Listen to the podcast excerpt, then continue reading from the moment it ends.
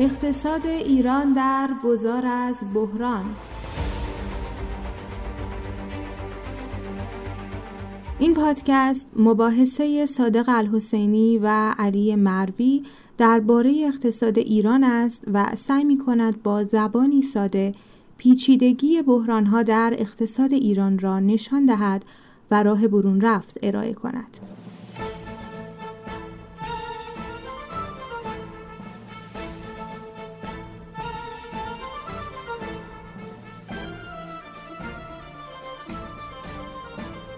سلام خدمت همه مخاطبین عزیز برنامه اقتصاد ایران در گذار از بحران. ما امشب درباره کسری بودجه و بودجه 1400 با شما صحبت خواهیم کرد.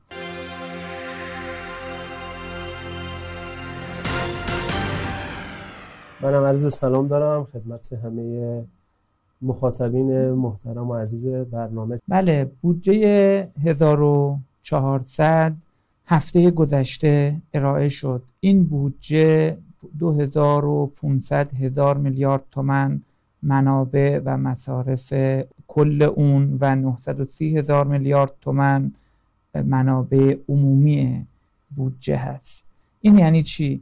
یعنی هر ایرانی حدودا 30 میلیون تومن پرداخت می‌کنه به دولت برای اینکه بتونه هزینه های خودش رو پوشش بده. حالا در ادامه برنامه در خدمتتون خواهیم بود تا توضیح بدیم اینکه هر ایرانی سی میلیون تومن داره پرداخت می‌کنه برای اینکه هزینه های دولت رو پوشش بده برای اینکه دولت بتونه ارز کنم که کار بکنه آیا هر ایرانی همینقدر داره خدمت می‌گیره از دولت یا نه؟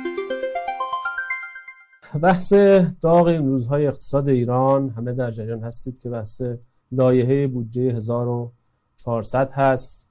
اشاره کردن آقای الحسینی که رقم کل بودجه کشور حدود 2500 همت هست. یا همون هزار میلیارد تومن دقیقش 2430 و حالا پنج خورده ای ما میگیم 2436 همته و بودجه عمومی دولت هم حدودا 930 همته و این ارقام خب خیلی اشاره می‌کنیم در ادامه که خیلی رشد کرده نسبت به سال گذشته.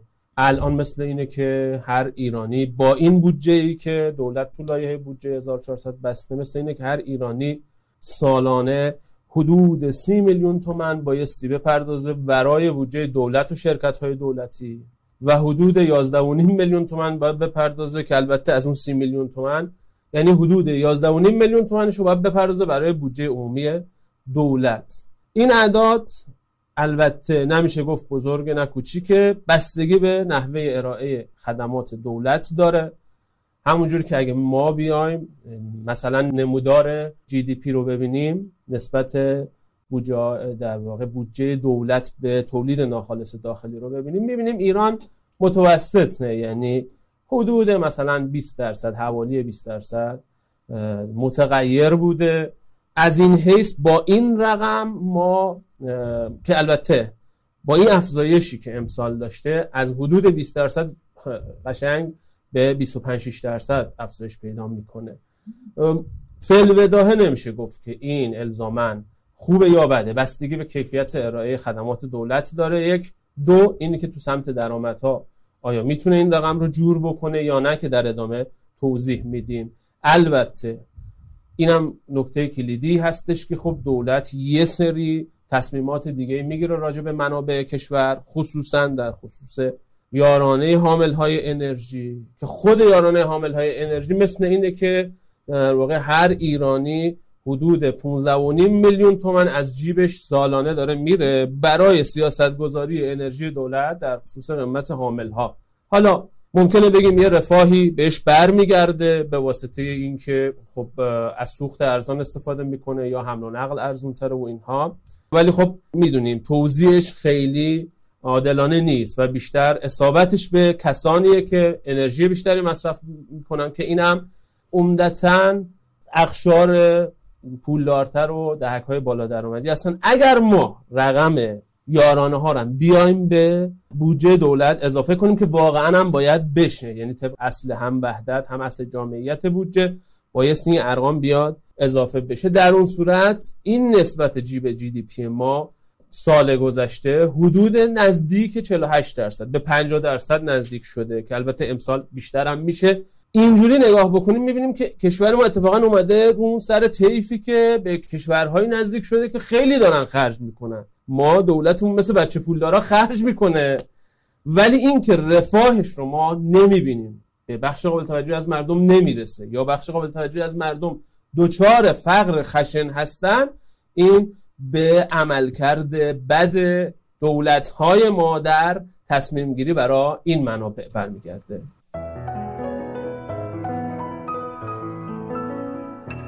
من فکر می‌کنم که بهتر ما توضیح بدیم اصلا بودجه چیه تا برسیم به اینکه بودجه 1400 روی تحلیل دقیق تری روش داشته باشیم. بودجه کلا همون دخل و خرج. سند دخل و خرج دولت رو میگن بودجه. همونطور که یه خانواده یه هزینه داره یه درآمدی داره و این درآمد و هزینه میشه بودجه اون خانواده که حالا پدر خانواده یا مادر خانواده مسئول بودجه است اینجا هم دولتی داریم که دولت مسئول بودجه است و بودجه رو تهیه می‌کنه به مجلس میده. پس کسی خیلی نترسونه ما رو که آقا بودجه چیز عجیب غریبیه. نه بودجه سند دخل و خرج دولت. حالا بله دولت بزرگ ابعاد مختلف داره مسائل مختلف داره پیچیدگی های مختلف داره بودجه بله داره. ولی تهش همینه. تهش درآمد دولت اگر از هزینه کمتر باشه میشه کسری بودجه اگر درآمد دولت از هزینه بیشتر باشه میشه مازاد بودجه هیچ چیز عجیب غریبی هم نیست. اما چون یه ذره بودجه دولت پیچیدگی داره بزرگ دولت اومدن چند تا اصل گذاشتن. ما 6 تا اصل در بودجه ریزی داریم که بودجه ریزان و دولت ها باید رعایت بکنن. اولین اصل اصل وحدت. به این معنا که دولت باید برای همه اموری که داره انجام میده همه کارهایی که در کشور داره انجام میده باید اینها تو بودجه بیاد و برای اینها باید بودجه تهیه کنه. دومین اصل اصل جامعیت. به این معنا که دولت باید برای تمام درآمدها و هزینه هایی که حتی در یک سازمان داره انجام میشه یا در سازمان های مختلف یا توسط خود دولت داره انجام میشه یا سازمان های وابستش باید بودجه جداگانه تهیه کنه و این بودجه در یک جا به نام بودجه سالانه دولت اینها متمرکز بشه. یعنی چی هست جامعیت؟ خلاصش اینه دولت نمی‌تونه تهاتر کنه. نمی‌تونه بگه آقا این درآمد و هزینه که با هم داره انجام میشه در نتیجه اینا رو با هم تهاتر می‌کنم. نه هم باید درآمده رو واقعی بیاره هم هزینه رو واقعی بیاره. نمی‌تونه تهاتر کنه درآمد و هزینه رو با هم. اصل سوم اصل تعادله. به این معنا که درآمد دولت و هزینه دولت باید با هم تراز بشه که تراز باشه بودجه متعادل باشه بودجه. خبر بد اینه که متاسفانه هیچ کدوم از این اصول در ایران رعایت نمیشه و متاسفانه گفتیم ما در داستان تورم. درایور اصلی موتور اصلی تورم در ایران در تاریخ و در قالب کشورهایی در همه تقریبا کشورهایی که تورم های بالا دارن درایور اصلی موتور اصلی تورم کسری بودجه دولت هست. لذا این خیلی مهمه که توجه بکنیم به اصول بودجه ریزی و در ادامه ما خواهیم گفت که این اصول بودجه ریزی رو چجوری ما رعایت نمی کنیم.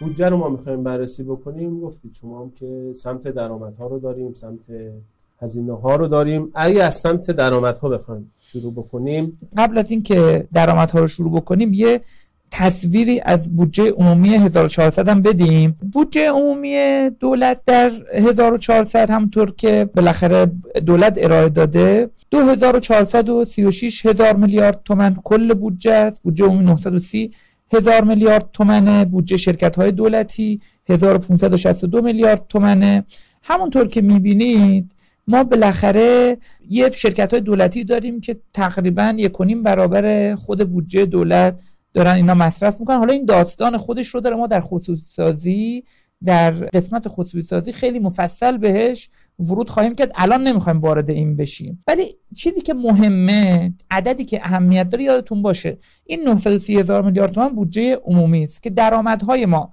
318 هزار میلیارد تومن و هزینه هامون 637 هزار میلیارد تومنه. یعنی ما 319 هزار میلیارد تومن ما کسری بودجه عملیاتی داریم. به میگن کسری تراز عملیاتی. یعنی ما تقریبا به اندازه درآمدهامون کسری داریم. یعنی هزینه هامون دو برابر درآمدهامونه هزینه هامون 637 هزار میلیارد تومن و درآمدهامون 318 هزار میلیارد تومنه. حالا تراز سرمایه‌ای چیه؟ تراز سرمایه‌ای اگر ما نفت رو به عنوان دارایی و سایر دارایی های دولت رو که میفروشه در بودجه و در بودجه میاره اینها رو هم حساب بکنیم یه بخشی از این کسری 319 هزار میلیارد تومانی که 121 هزار میلیارد تومن در بودجه امسال از طریق فروش دارایی ها و سرمایه های دولت داره تامین میشه. یک بخش دیگه هم از طریق استقراض بهش میگیم تراز مالی چیزی که دولت عملا قرض گرفته. پس ببینیم ما الان بودجه داریم که واقعا واقعیش 319 هزار میلیارد تومن کسری داره. یعنی عملا ما 50 درصد کل هزینه های دولت رو دولت نمی‌تونه تامین کنه و مجبوریم که این هزینه رو از طریق فروش دارایی مثل خانواده ای که طرف هزینه هاش بیشتر از درآمداشه باید دارایی بفروشه. باید فرش زیر پاشو بفروشه باید خونهشو بفروشه بتونه تامین درآمدها رو بکنه. این بخش درآمدی که شما داشتی می‌گفتی خیلی اهمیت داره از این جهت که خیلی بتونیم بشکافیمش و ریزتر بشیم توش. بله خیلی ممنون خیلی تصویر خوب و جامعه بود که یه تصویر کنانی که مخاطبین عزیز برنامه تو ذهن داشته باشن که اصلا وضعیت درآمدها و هزینه ها چیه. درآمدهای بودجه رو خب چهار ردیف درآمدی اصلی توی بودجه ما داریم. یه ردیفش ردیف مالیات ها و عوارض و گمرک اینا هستش. یه ردیفش در واقع بحث درآمدهای نفتی هست که توی بودجه ما سالیان سال هست دهه ها هست بهش اتکا شده و توضیح هم دادیم. این جلسه هم بیشتر باز می‌کنیم که خب خود این یکی از عوامل تورم های مزمن و بیماری هلندی بوده. قلم سومش درآمدهایی هستش که از محل انتشار اوراق دولتی حاصل میشه و قلم چهارمش هم از محل واگذاری شرکت های دولتی و اموال دولتی و راجع به مالیات و عوارض حالا اینا رو یه مقداری باز می‌کنیم. به مالیات و عوارض که اولین قلم بود گفتم این سالم ترین و, و کم ضررترین اینو به شما بگم شیوه تأمین مالی هزینه های دولت مالیات. چرا؟ چون مالیات از جامعه جمع میشه. وقتی دولت بعد میاد صرف هزینه هاش می‌کنه این بعدا که برمیگردونه به جامعه پایه پولی رو افزایش نمیده. در نتیجه نقدینگی افزایش پیدا نمی‌کنه و باعث میشه که این تورم نداشته باشیم. ایجاد تورم نکنه. یا از اونور مشکل بیماری هلندی رو ما نخواهیم داشت دیگه. البته می‌دونم مالیات وقتی مالیات میاد حالا خصوصا چون ما سبک مالیات ستانی مونم خیلی اذیت کرده فعالین اقتصادی رو تن بدن همه میلرزه. اصلاحات مالیاتی رو که ما تو داستان مالیات بهش میپرزیم منتها داستان اینه اگر اینجا دولت تأمین مالیشون بخش قابل توجهشون. اقلا 80 85 درصد منابع مالیشو از سمت مالیات جور نکنه. بعدا با شیوه ظالمانه تری و به صورت غیرقانونی با مالیات از مردم می‌گیره. و حالا جالبه ما میگیم تو حالت بهینه اقلا 85 درصد منابع بایستی از سمت مالیات بیاد. ولی وقتی ما نگاه می‌کنیم به وضعیت سهم درآمدهای مالیاتی و گمرکی از بودجه می‌بینیم که خیلی وضعیت ما وضعیت مساعدی نیست. یعنی ما همواره زیر 40 درصد منابع بودجه از درآمدهای مالیاتی و گمرکی حاصل می شده که این حالا کاهش پیدا کرده تو سالیان اخیر. یعنی الان که به زیر 30 درصد رسید. تو لایه 1400 که حدود 28 درصد میشه. در صورتی که طبق قانون برنامه ششم توسعه ما باید به 50 درصد می‌رسیدیم. خب این نشون میده وضعیت ما از حیث درآمدهای مالیاتی و گمرکی خوب نیست. البته فقط این نیست که ما بگیم مثلا این 7 سال اخیر خوب نبوده ها. ما از دهه پنجاه میایم نگاه می‌کنیم از قبل انقلاب میایم نگاه می‌کنیم این مشکل رو ما داشتیم که سهم درآمدهای مالیاتی در تأمین بودجه دولت همیشه پایین بوده. در یک سری مقاطع خیلی خاصی مثل مثلا سال 65 به 60 درصد رسیده باز از دوباره کاهش پیدا کرده مجددا اومده زیر 40 درصد. البته ما نگاه که می‌کنیم می‌بینیم که نسبت مالیات به جی دی پی ما خیلی وضعیتش وضعیت نامساعدیه. یعنی مالیات به جی دی پی ما همواره بین 6 تا 7 درصد نوسان می‌کرده و با این وضعیتی که در واقع از سالهای اخیر پیش اومده هم حدود 6 7 درصد حد اکثر مونده. در صورتی که توی دنیا جی دی پی میانگین دنیا بالای 17 درصده 21 دو درصده تو کشورهایی که اقتصاد پیشرفته دارن این نسبت بعضا به 30 درصد می‌رسه. الان ما مقایسه بکنیم کاملا ما به ته تیف چسبیدیم. ما یکی از بدترین نسبت یکی از بدترین نسبت های دنیا رو داریم و خب این خودش رو در همین تورم های مزمنی نشون داده که اومده اصابت کرده به اقتصاد کشورمون دیگه. و مشکل اصلی هم اینه من. که ما این نیستش که مالیات زیاد نگیریم. ما مالیات به شکل غیر متعادل و غیر متوازن و غیر منصفانه می‌گیریم. یعنی از بخش رسمی که داره کار می‌کنه حقوق کارمندی داره می‌گیره از او مالیات گذاف می‌گیریم. از اون بخش غیر رسمی که مالیات هم نمیده. کلی هم درآمد داره اینها به فکرش هم نیستیم مالیات بگیریم. وقتی که قانون برنامه بوده 50 درصد الان ما 20 درصد منابع 25 درصد منابع دولتمون داره از مالیات تامین میشه. این نشون از شکست سیاست گذاری در حوزه بله ما مالیات در کشوره. طرح جامعه مالیاتی رو خب الان دیگه نزدیک بیش از یک دهه هست. ما شروع کرده بودیم که بیایم این مشکل رو برطرف کنیم وضعیت درآمدهای مالیاتی رو درست بکنیم. مالیات ستانیمون رو عادلانه بکنیم. الان نظام مالیاتی ما بله. عملا بخش رسمی رو هی بیشتر جریمه می‌کنه که اینو تو داستان مالیات بهش می‌رسیم. حالا این منبع مالیات رو فکر می‌کنم نقدن کفایت می‌کنه. منبع بعدی رو که منبع بله. نفته. بحث نفت رو ببینید. بالاخره نفت همیشه یکی از مهمترین منابع درآمدی دولت ها در اقتصاد ایران بوده. نفت چند ویژگی داره که باعث میشه که اصلا مطابق اصل وحدت که ابتدا ارز کردم و مطابق بحث جامعیت نفت اصلا نباید در منابع درآمدی بودجه بیاد. اصلا نباید بیاد. هر چی داریم نفت میفروشیم یعنی کسری بودجه داریم. همونطور که IMF هم اینجور حساب می‌کنه. نفت چرا نباید تو بودجه بیاد؟ چون منابع حاصل از کار کرده اقتصاد کشور نیست. منابعی که داره از بیرون بالاخره یه چیزی زیر زمین در اومده و میره به بیرون هم فروخته میشه و حاصل کار کرده این اقتصاد نیست. به شدت ناپایدار و پیش بینی ناپذیرم هست. یعنی درآمدیه که بسیار ناپایدار پیش بینی ناپذیره ما نمی‌تونیم اصلا این رو هیچ جوره روش حساب بکنیم. نگاه هم که می‌کنیم در طول تاریخ ایران همیشه وقتی وفور نفتی بوده دولت کلی کارمند اضافه کرده پرسنل اضافه کرده به انهای مختلف و حجم خودش رو بزرگتر کرده که حالا در ادامه میگم که چجوری این بزرگ شدن حجم باعث شده دولت ایران یکی از بزرگترین دولت ها به لحاظ تعداد کارمندانه. پیشنهاد مشخص توی اینجا بارها هم راجع به صحبت کردیم و او این است که بودجه ارزی از بودجه ریالی باید جدا بشه.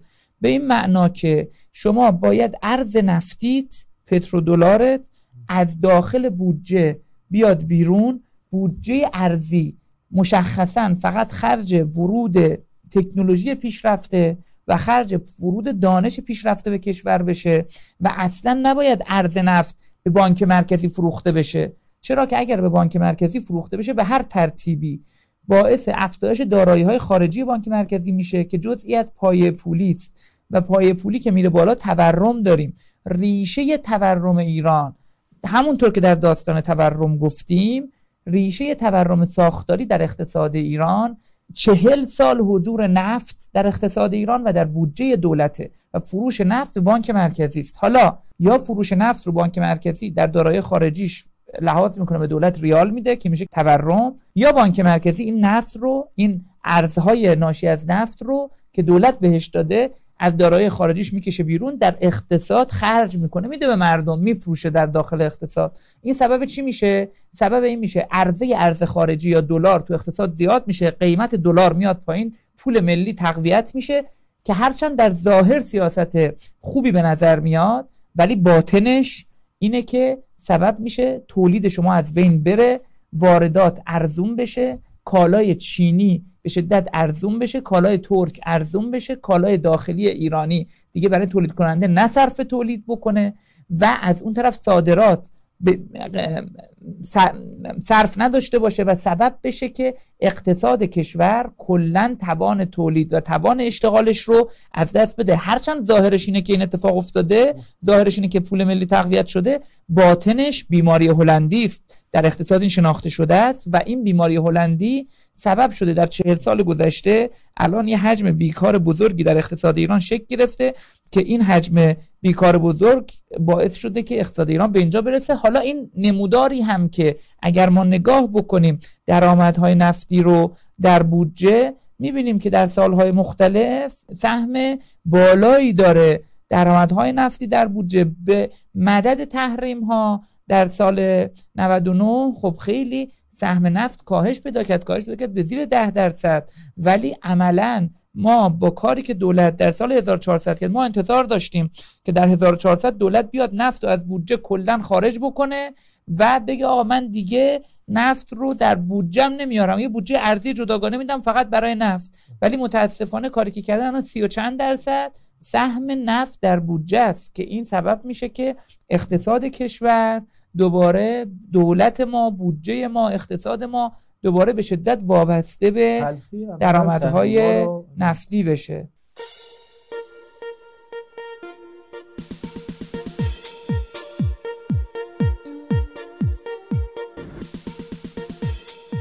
تلخی تحریم ها رو واقعا به کام مردم به کام ماها نگه داشتن دیگه. یعنی ما گفتیم خب اقلا تو این چند سال اخیر اینقدر تحریما فشار آورده رو گرده مردم. باز اقلا این حسن داشته که دیگه نفت رو داریم از بودجه جدا می‌کنیم. می‌کنیم میندازیم کنار. از این شومی نفت نفرین منابع نفت خلاص میشیم ایشالله. از نفت استفاده می‌کنیم برای منافع بین نسلی. ولی واقعا این لایه بودجه 1400 مثل پتکی بود که اومد به سر ما فرود اومد.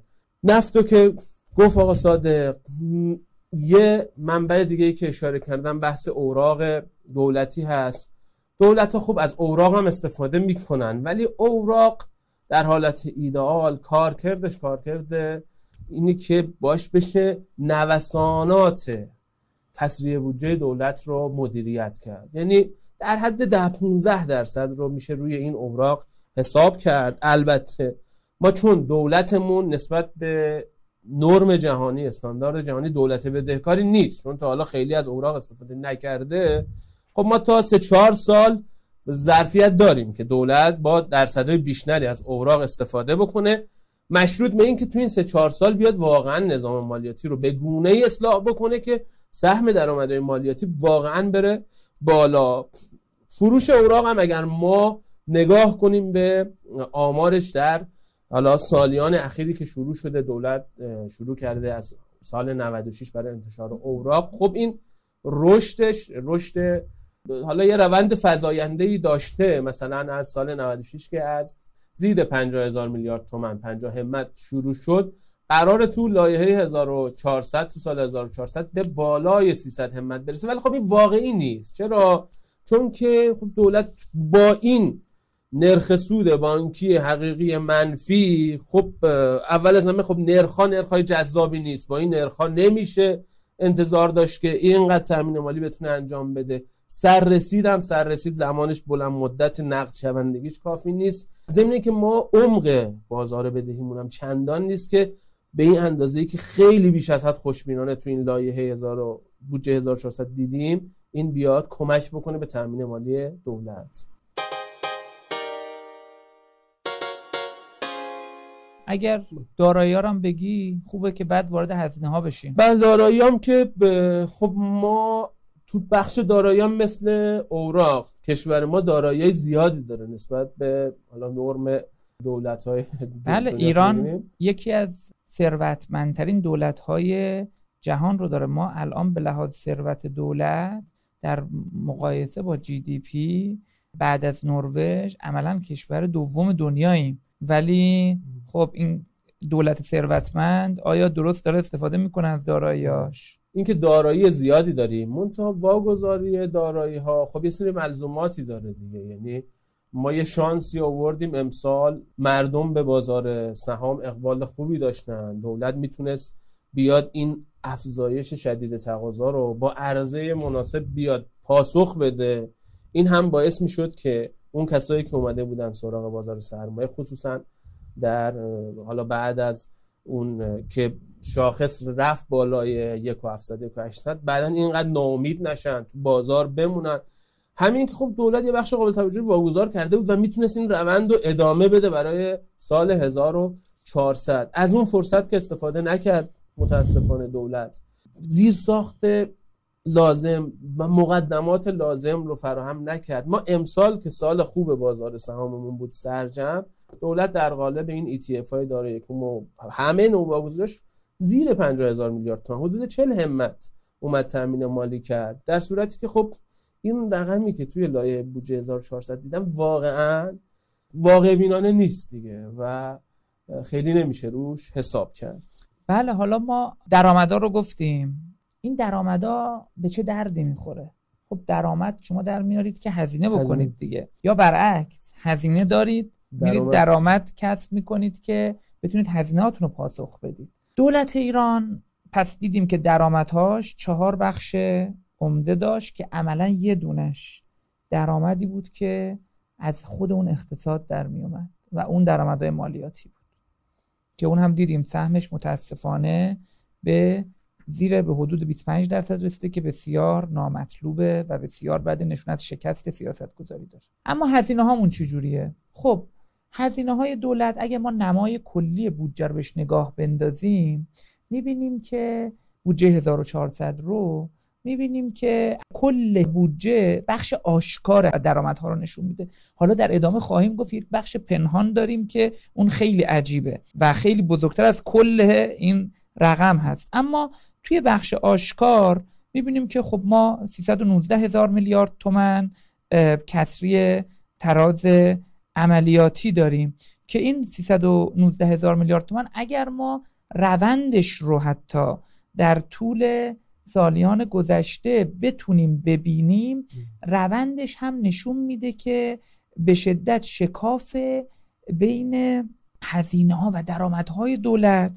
داره زیاد میشه. این که شکاف به 319 هزار میلیارد تومن رسیده یک چیز بسیار خطرناک. مردم متوجه باشن که این شکاف یعنی عملا دولت در حال تأمین مالی از آینده و تأمین مالی به شکل تورمی است که به معنای اینه که داره مالیات می‌گیره از مردم به شکل تورمی. حالا از سال 1300 و از سال گذشته تا لایه 1400 یه دفعه خیلی شیبش هم زیاد بله شده به شدت زیاد شده و ولی بخوایم تحلیل کنیم این رو. چرا این اتفاق داره میفته؟ اول باید بدونیم هزینه های دولت چی هاست و چه علمان های کلیدی و چه عوامل اصلی داره و از چی تشکیل شده. مهمترین بخش هزینه دولت هزینه حقوق دستمزد و پرداخت به پرداخت مختلف به نیروی انسانی فکر می‌کنید چقدر این؟ اگر نگاه به دنیا بکنیم می‌بینیم که به نقشه جهان رو بهش نگاه بکنیم به لحاظ هزینه های نیروی انسانی در بودجه کشورها خیلی چیز عجیبی می‌بینیم. می‌بینیم که ایران با 61 و دو دهم درصد از بودجهش هزینه جبران خدمات کارمنداشه.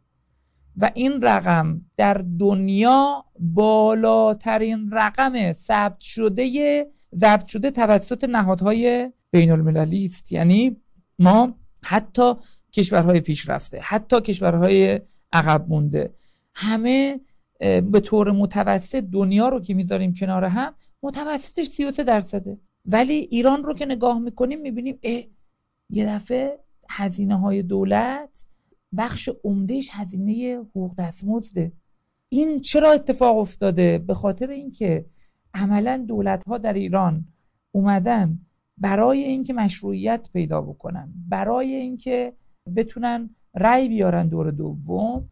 در دوره هایی که امکانش بوده درآمدهای نفتی بالا بوده اومدن نفت رو ریختن در بودجه یعنی قیمه ها رو ریختن توی ماستا یا ماستا رو ریختن توی قیمه ها و سبب شدن که عملا شما نگاه می‌کنی که می‌بینی کلی کارمند مازاد توی این دولت وجود داره تو کشور ما وجود داره که چند میلیون نفر کارمندانی هن که در دولت دارن ارتزاق می‌کنن از دولت ارتزاق می‌کنن و این 62 درصد شما هیچ کاریش نمی‌تونی بکنی. یعنی هر کی میگه اصلاح ساختاری بودجه اول باید گفت که آقا خب اصلاح ساختاری بودجه یعنی چی؟ وقتی 62 درصد کل بودجه تو حقوق کارمندان دولته تو هزینه ها تو چجوری می‌خوای کنترل کنی؟ 62 درصد رو چجوری می‌خوای کنترل بکنی؟ بله دولت هزینه دیگه هم داره میشه اونها رو کاهش داد. من منکر اون هم نیستم ولی طبعاتش و شرایطش متفاوته. خلاصه این که به شدت دولت آیل مندی داریم و حالا ما البته همیشه توی بودجه هم بودجه عمرانی داریم هم بودجه جاری معلوم به هزینه های جاریه. همیشه نگاهی که میشه به بودجه دولت اینه که خود بودجه دولت می‌تونه موتور محرکه رشد اقتصادی باشه توسعه اقتصادی باشه که اون به واسطه بودجه عمرانیشه. تو لایحه بودجه 1400 هم حدود 104 همت بودجه عمرانی تدارک دیده شده. ولی خب تجربه نشون داده عملکرد ما در سالیان گذشته اینجوری بوده که وقتی فشار میاد روی بودجه دولت اولین جایی که قربانی میشه بودجه عمرانیه و ما بیایم از اگر روندش رو از مثلا اوایل دهه 80 هم ببینیم می‌بینیم یه شکاف عظیمی بین هزینه های جاری دولت و هزینه های عمرانی بودجه عمرانی ایجاد شده. یعنی عملا می‌تونیم بگیم که تقریبا همین الان دیگه بودجه عمرانی که ما 104 همت دیدیم در کل بودجه دولتی که نزدیک 930 همته و این 104 همت هم چون کسری میاره دولت عملا توی تخصیص رقم آنچنانی تخصیص نمیده. پس یه بحث مهمی عملا به واسطه اینی که دخل و خرجش رو دولت خوب نیومده تنظیم بکنه دیگه بودجه عمرانی عملا به موضوع شده. یعنی الان دیگه به راحتی می‌تونیم بگیم که آقا بودجه عمرانی خب چه کاریه؟ اصلا بگیم از بودجه کنار بذاریم دیگه. این یه بحثه یه بحث دیگه که خب دولت ما علاوه بر اون یارانهای پنهانی که حالا ابتدای بحث اشاره کردیم یارانهای آشکار هم میده. حدود 90 همت یارانه آشکار داره که 42 همتش این یارانه نقدیه که از در واقع دولت گذشته بهش به ارث رسیده داره میده. علاوه بر این توی لایحه بودجه 1400 مجددا این خطای فاجعه بار ارز 4200 رو تکرار کرده. حدود 8 میلیارد دلار می‌خواد مجددا ارز 4200 بده که این خود همین حساب بکنیم ما با تفاوت شما بر ارز بازارزاد حدود 160 همته. یعنی نزدیک 4 برابر یارانه نقدی دولت پول داره میریزه تو اقتصاد. میده به سمت عرضه به زعم خودش میگه من از ابتدای زنجیره میدم. ای رصد می‌کنم رصد می‌کنم رصد می‌کنم. ببینم اصابت می‌کنه به مردم که البته یه بخش قابل توجهش که این بین هدر میره. یه بخشش همون ابتدای زنجیره سوریه شرکت سازی کردن فساد داشته. تازه اون جایی هم که میاد اصابت می‌کنه برفرض گوشتی که الان 110 هزار تومنه اگه نمی‌داد می‌شد 140 هزار تومن. اون دهک های پایین درآمدی بیچاره. گوشت 110 هزار تومانی هم می‌تونن بخورن. عمدتا اصابتش به کالاهایی که دهک های متوسط به بالا دارن ازش استفاده می‌کنن. پس این مجددا تکرار شده. خیلی و تازه این ارز 4200 به واسطه حجم هدر رفت منابع و مفاسدی که به بار آورده نهادهای نظارتی ما رو اومده به حق البته. اومده حساس کرده نهادهای امنیتی رو. ولی تبعاتش چی بوده؟ ترخیص کالا از گمرک به شدت زمانبر شده. از اون ور محیط کسب و کار چون خب وقتی شما پای نهادهای نظارتی رو باز می‌کنی checkpoint ها تو می‌خوای زیاد بکنی اصطکاک های محیط کسب و کار رو بردی بالا هی داری آسیب می‌زنی به محیط کسب و کارت. این یارانه هایی که بود سرجمع هم بخوایم بگیم که خب سمت هزینه های دولت چقدر رشد کرده. چون من دیدم خیلی جا میگن 47 درصد رشد کرده. یه نکته خیلی کلیدی و ریز اینجا هست. دولت تو لایحه بودجه 1400 برعکس سالهای گذشته تبصره 4 رو کشیده بیرون. تبصره 4 در واقع از منابع صندوق توسعه ملی می اومد به یه سری سازمان ها و نهادهای دولتی و حاکمیتی منابع می‌داد. سال گذشته حدود دو هفت میلیارد یورو بود. خب اگه قرار باشه ما از لایحه بودجه 1400 اینو بکشیم کنار. خب می‌خوایم مقایسه کنیم هزینه دولت چقدر رشد کرده. بایستی از قانون بودجه 1399 هم بکشیم بیرون. اینو که می‌کشیم بیرون می‌بینیم بودجه دولت 59 درصد نزدیک 60 درصد رشد کرده. اونم تو چه شرایطی؟ تو این شرایطی که ما به شدت باید احتراز بکنیم از کسری بودجه. به شدت باید دوری بکنیم از اینکه خدا اینا کرده در مسیر ونزوئلایی شدن. بیافتیم و از این جهت واقعا بودجه 1400 ما اقتصادی ها رو به شدت شوکه کرده. این شوکی که الان این بودجه به اقتصاد کشور وارد خواهد کرد شوک بسیار بزرگی است و 60 درصد رشد برای بودجه عمومی دولت اون هم در شرایطی که کشور با یکی از بزرگترین تحریم ها روبروست اون هم در شرایطی که اقتصاد کشور درگیر تورم 35 تا 45 درصدی به طور متوسط در سال 99 خواهد بود. ما الان پیش بینیمون حالا بعد از انتخابات آمریکا این هست که 35 تا 45 درصد متوسط تورم سالانه 99 مون خواهد بود و در شرایطی که حجم رشد نقدینگی بسیار بالا بوده. شما رشد نقدینگی ماهانه رو در ماهای اخیر نگاه می‌کنید بسیار نگران کننده است. با وجود همه این شرایط از اون طرف هم تحریم ها هنوز بالاخره وجود داره. از طرف دیگه درآمدهای مالیاتی دولت رشد بزرگی نداشته. درآمدهای مالیاتی دولت 25 درصد درآمدهای کل بودجه است. در این شرایط دولت اومده هزینه هاش رو 60 درصد زیاد کرده. آخه کدوم آدم عاقلی این کار رو برای خانواده خودش انجام میده؟ البته این رو بگم همه دولت ها در سال آخرشون همین کار رو کردن. یعنی در سال آخر اومدن درآمدها رو به شدت افزایش دادن مردم شیرینی حس بکنن این شیرین کام بشن به اصطلاح اینها که بعد تورمش سال بعد برای دولت بعدی خودش رو نشون میده و در اون دولت نشون میده که چه اتفاقی در اقتصاد این کشور افتاده. اما مشکل کجاست؟ ما باید این سوال رو پاسخ بدیم که چرا دولت ها در ایران هزینه ها رو مرتب زیاد می‌کنن دنبال درآمد نمیرن دنبال ایجاد درآمد پایدار نیستن دنبال افزایش منطقی مالیات؟ ببینید اینکه ما میگیم مالیات زیاد بشه بحثمون این نیستش که آقا تو مالیات رو ببر بالا مردم اذیت کن. نه.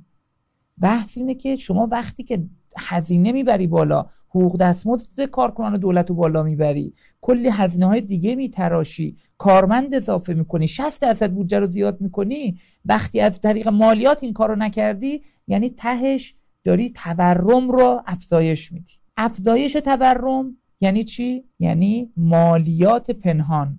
یعنی شما هر چی داری در میاری تو این اقتصاد دولت با تورم حالا 30 الی 35 الی 45 درصدی امسال و پیش بینی ما از تورم سال آینده با حجم کسری بودجه که خواهم گفت بسیار بالاتر هست. با ایجاد این تورم 40 50 درصدی شما داری میای و کل هر چی تو این اقتصاد داره در میاد هر چی این آدما دارن در میاد داری عملا ازشون پس می‌گیری. و ما پیش بینیمون از میزان کسری بودجه. برای بودجه سال 99 با حجم فروش اوراقی که دولت انجام داد و در تا انتهای سال هم انجام خواهد داد پیش بینیمون از کسری بودجه پولی شده. پولی شده. یعنی اوراق رو دارم حساب می‌کنم فروش شرکت ها رو حساب می‌کنم. کاری به کسری بودجه واقعی ندارم. کسری بودجه که ما پولی خواهیم کرد تقریبا هول و هوش 80 الی 100 هزار میلیارد تومنه. برای سال 1400 کسری بودجه این بودجه ای که الان براتون ارائه شد و راجبش صحبت کردیم با کنار گذاشتن نفت. ببینید ما نفت رو درآمد نفتی رو جزء کسری بودجه می‌دونیم جزء درآمدهای دولت نمی‌دونیم. مطابق اصل تعادل و مطابق اصل وحدت درآمد نفتی جزء درآمدهای سالانه دولت نیست. همونجور که صندوق بین پول هم این رو تصریح کرده درآمدهای نفتی به نحو دیگری خرج بشه. در بودجه دولت نباید بیاد. اگر در بودجه دولت اومد یعنی شما هزینه هایی داشتی که برای این هزینه ها درآمد نداشتی و مجبور شدی از طریق درآمدهای نفتی بیای این کسری رو جبران بکنی. کسری واقعی بودجه 1400 حول و حوش 515 هزار میلیارد تومنه. یعنی شما درآمد نفت رو که اگر جزو کسری بودجه بدونی که ما می‌دونیم 515 هزار میلیارد تومن این بودجه کسری داره. و اگر درآمد نفت رو هم محاسبه بکنیم بگیم خب حالا نفت رو هم ما حساب می‌کنیم جزو درآمدهای دولت عملا کسری بودجه نفتی دولت با احتساب نفت هولوش 200 هزار میلیارد تومن خواهد بود. 200 خورده هزار میلیارد تومن خواهد بود. سهم درآمدهای نفتی در بودجه هم می‌دونیم که نمودارش نشون میده به ما که دوباره سهم نفت به شدت بالا رفته. اما اگر نگاه بکنیم به سهم هزینه دولت ها در جهان به تولید ناخالص داخلی دوباره می‌بینیم که دولت ایران همون جور که آقای مروی گفتن دولت بچه پولداره. یعنی دولتی که مثل دولت آمریکا داره خرج می‌کنه. ولی از اون طرف یک کشور توسعه نیافته است. یک کشور در حال توسعه است. یک کشوریه که نباید اینجوری خرج بکنه. کشوری است که باید به ترتیب متفاوتی یعنی دولت بزرگی ما داریم که این دولت بزرگ اون کار کرده دولت رفاهی که در غرب هست رو هم ایفا نمی‌کنه. و این که این یک ریال یک ریالی که داره خرج میشه. این واقعا خرج چی میشه؟ اینکه توی سلامت توی آموزش توی بقیه حوزه ها ما داریم زیاد خرج می‌کنیم. ولی اینکه این خرج واقعا چه تبعاتی داره چه اثراتی برای این اقتصاد داره چه کمکی به ما می‌کنه این روشن نیست و هیچ دولتی هم تمایل نداره این رو روشن بکنه. دولت ها تمایل دارن هزینه ها رو بالا ببرن. دولت ها تمایل دارن کسری بودجه ایجاد بکنن. دولت ها تمایل دارن کاری بکنن که به جای اینکه مالیات بگیرن که مستقیم شما متوجه میشید به جای اینکه نرخ اوراق رو نرخ بهره رو بالا ببرن به جای این کارها میان تورم بزرگ ایجاد می‌کنن با کسری بودجه که شما مردم متوجه نمیشید به راحتی. یعنی مردم ما متوجه نمیشن چرا تورم ایجاد میگن تورم دیگه اقتصاد ایران این شکلیه. اقتصاد ایران اصلا ایرانی ها تورم دوستن. ما مشکل فرهنگی داریم.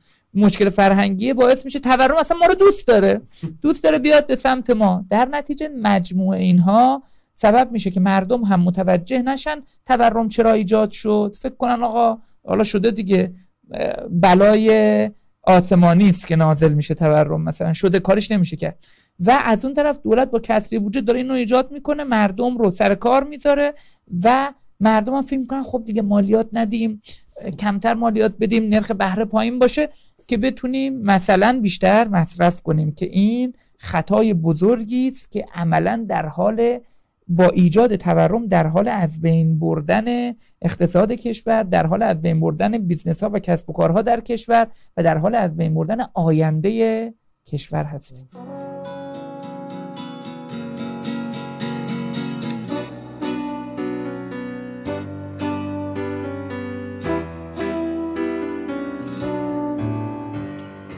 یه سوالی که ذهن خیلی ممکنه شکل گرفته باشه اینه که خب چرا دولت اصلا جلوی رشد هزینه هاشو نمیاد بگیره؟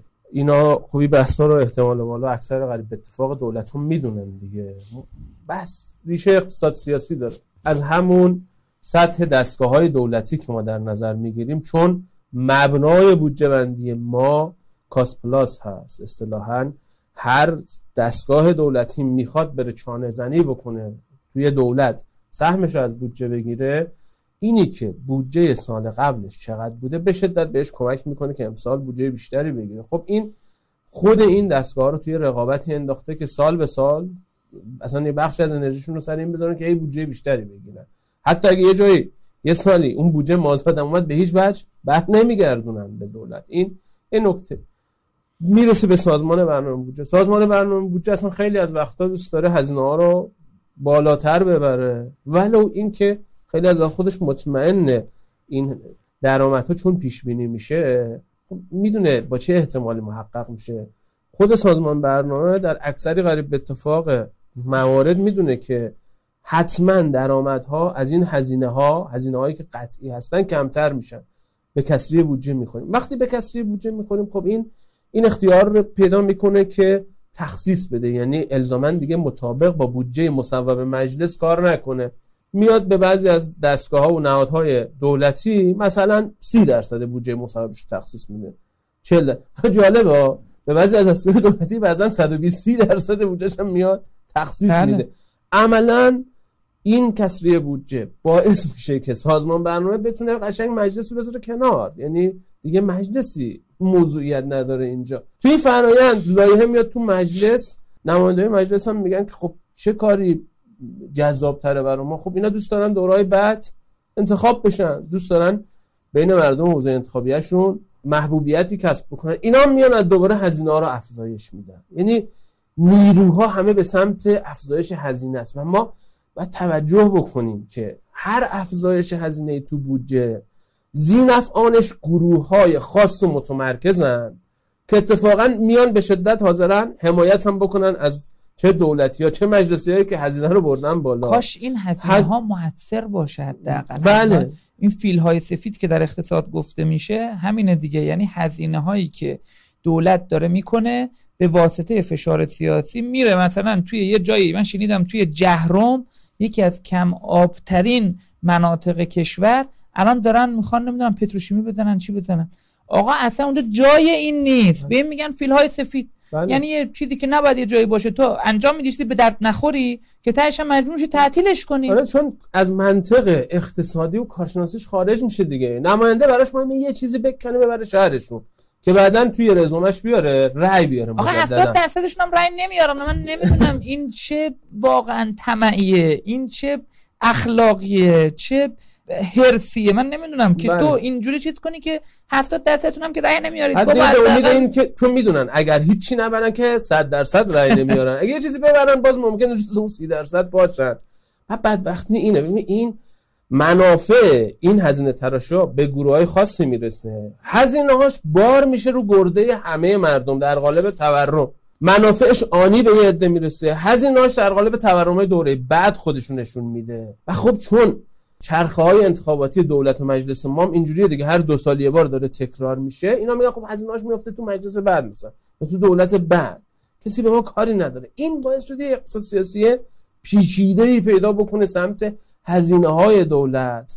و اینی هم که دولت منده و بخش قابل توجه از هزینه ها میره اصلا برای حقوق و دستمزد کارکنان. باعث شده که کاهش هزینه های دولت واقعا کار راحتی نباشه. البته هیچ کدوم از اینا بازم توجیه نمی‌کنه. این افزایش 60 درصده چون ما اینا رو هر سال داشتیم. به همین خاطر هر سال افزایش هزینه ها داشتیم. این 60 درصد فقط میشه با بحثای سیاسی و بحثای این که ممکنه حالا بعضی از دولت مردان علاقه دارن تو دوره بعدی کاندیدا بشن مثلا. با این نوع نگاه ها یا رویکرد خاصی رو بیان مثلا تقویت بکنن با این نوع نگاه ها میشه توجیه کرد. توجیه کارشناسی به هیچ وجه براش نمیشه تراشید. بودجه خب خیلی مهمه. متغیر کلیدی هست. چون متغیرهای کلیدی دیگر توی اقتصاد رو میاد متاثر می‌کنه.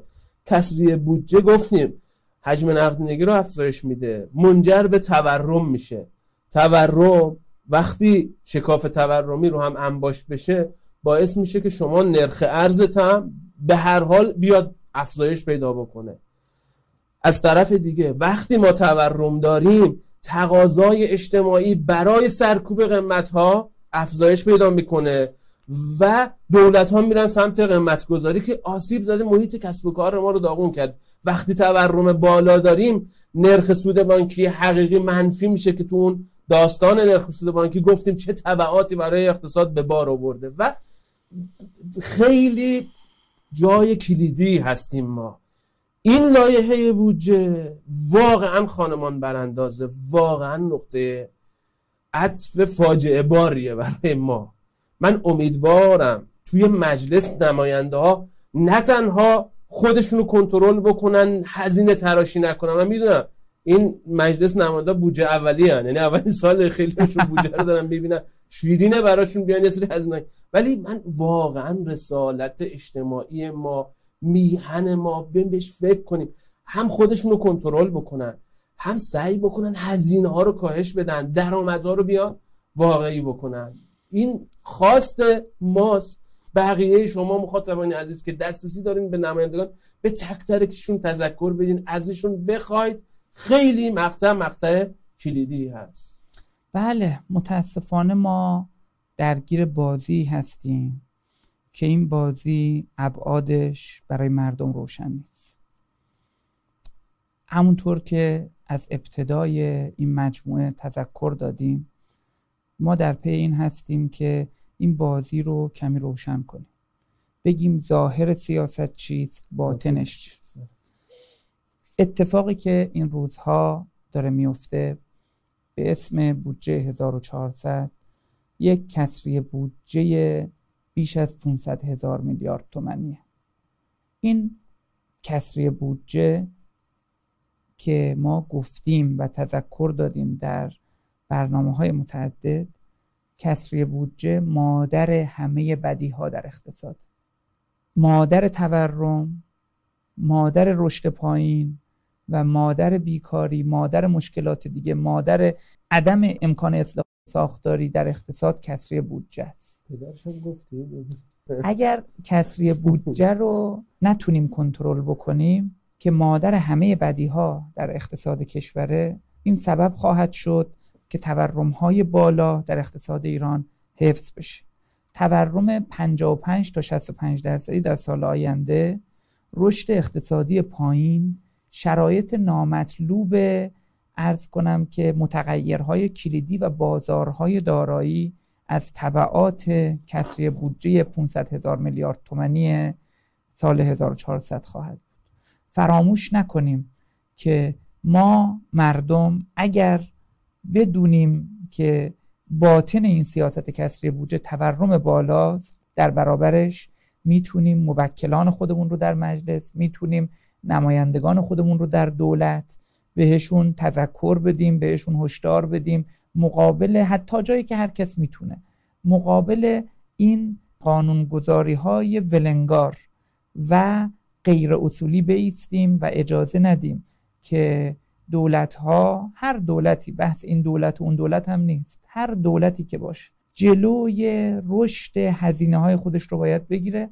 مالیات رو باید ما اصلاح کنیم نظام مالیاتی رو حالا در بخش نظام مالیاتی مفصل این اصلاحات رو باز خواهیم کرد.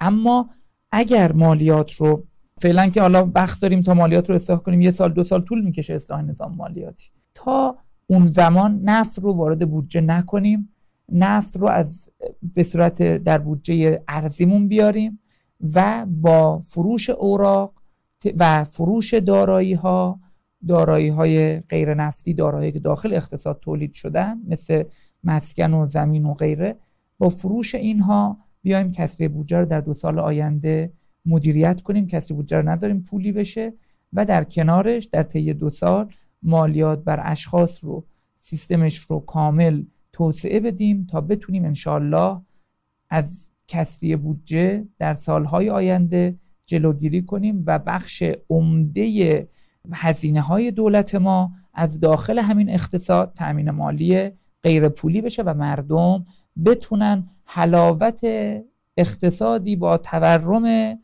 یک رقمی رو بچشن. این اقتصادی گسترده داره دست ما نیست کاری نمی‌تونیم براش بکنیم. کاری که ما می‌تونیم بکنیم همین اینه که روشن کنیم ظاهر رو باطن این سیاست رو و شما مردمید که می‌تونید در آینده نشون بدید که به موکلانی رأی می‌دید و به سمتی حرکت می‌کنید.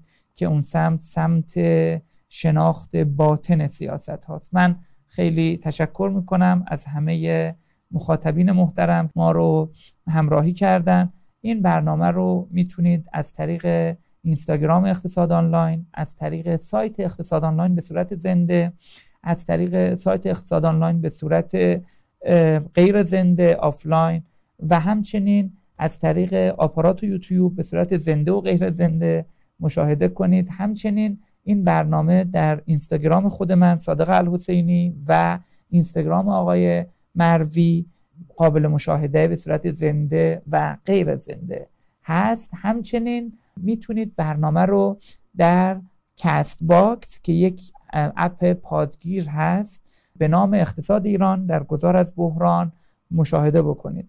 ما رو یاری بکنید با انتقادها و پیشنهادهای خودتون. خدا نگهدار. تو از این دشت خشک تشن روزی کوچ خواهی کرد.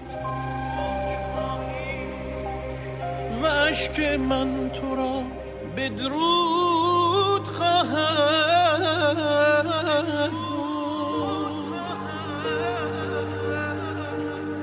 نگاه تلخ و افسرده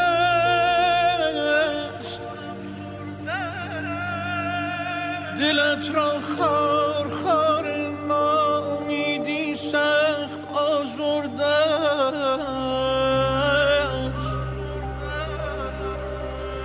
غم این ناب سالمانی همه توش و توانت راز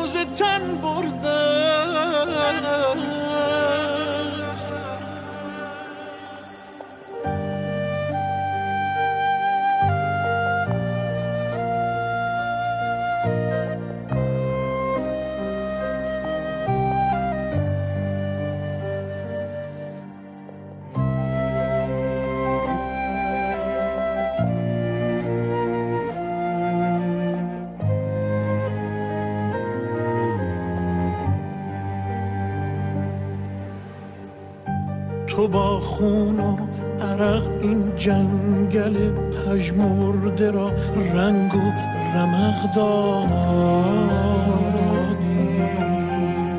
تو با دست توهی با آن همه طوفان بنیان کن در افتادی.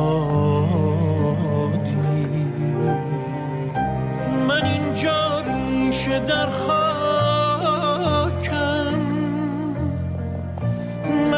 عاشق این خاک اگر آلوده یا پاکم؟ من اینجا تا نفس باقیست میمانم. من از اینجا چه می‌خواهم؟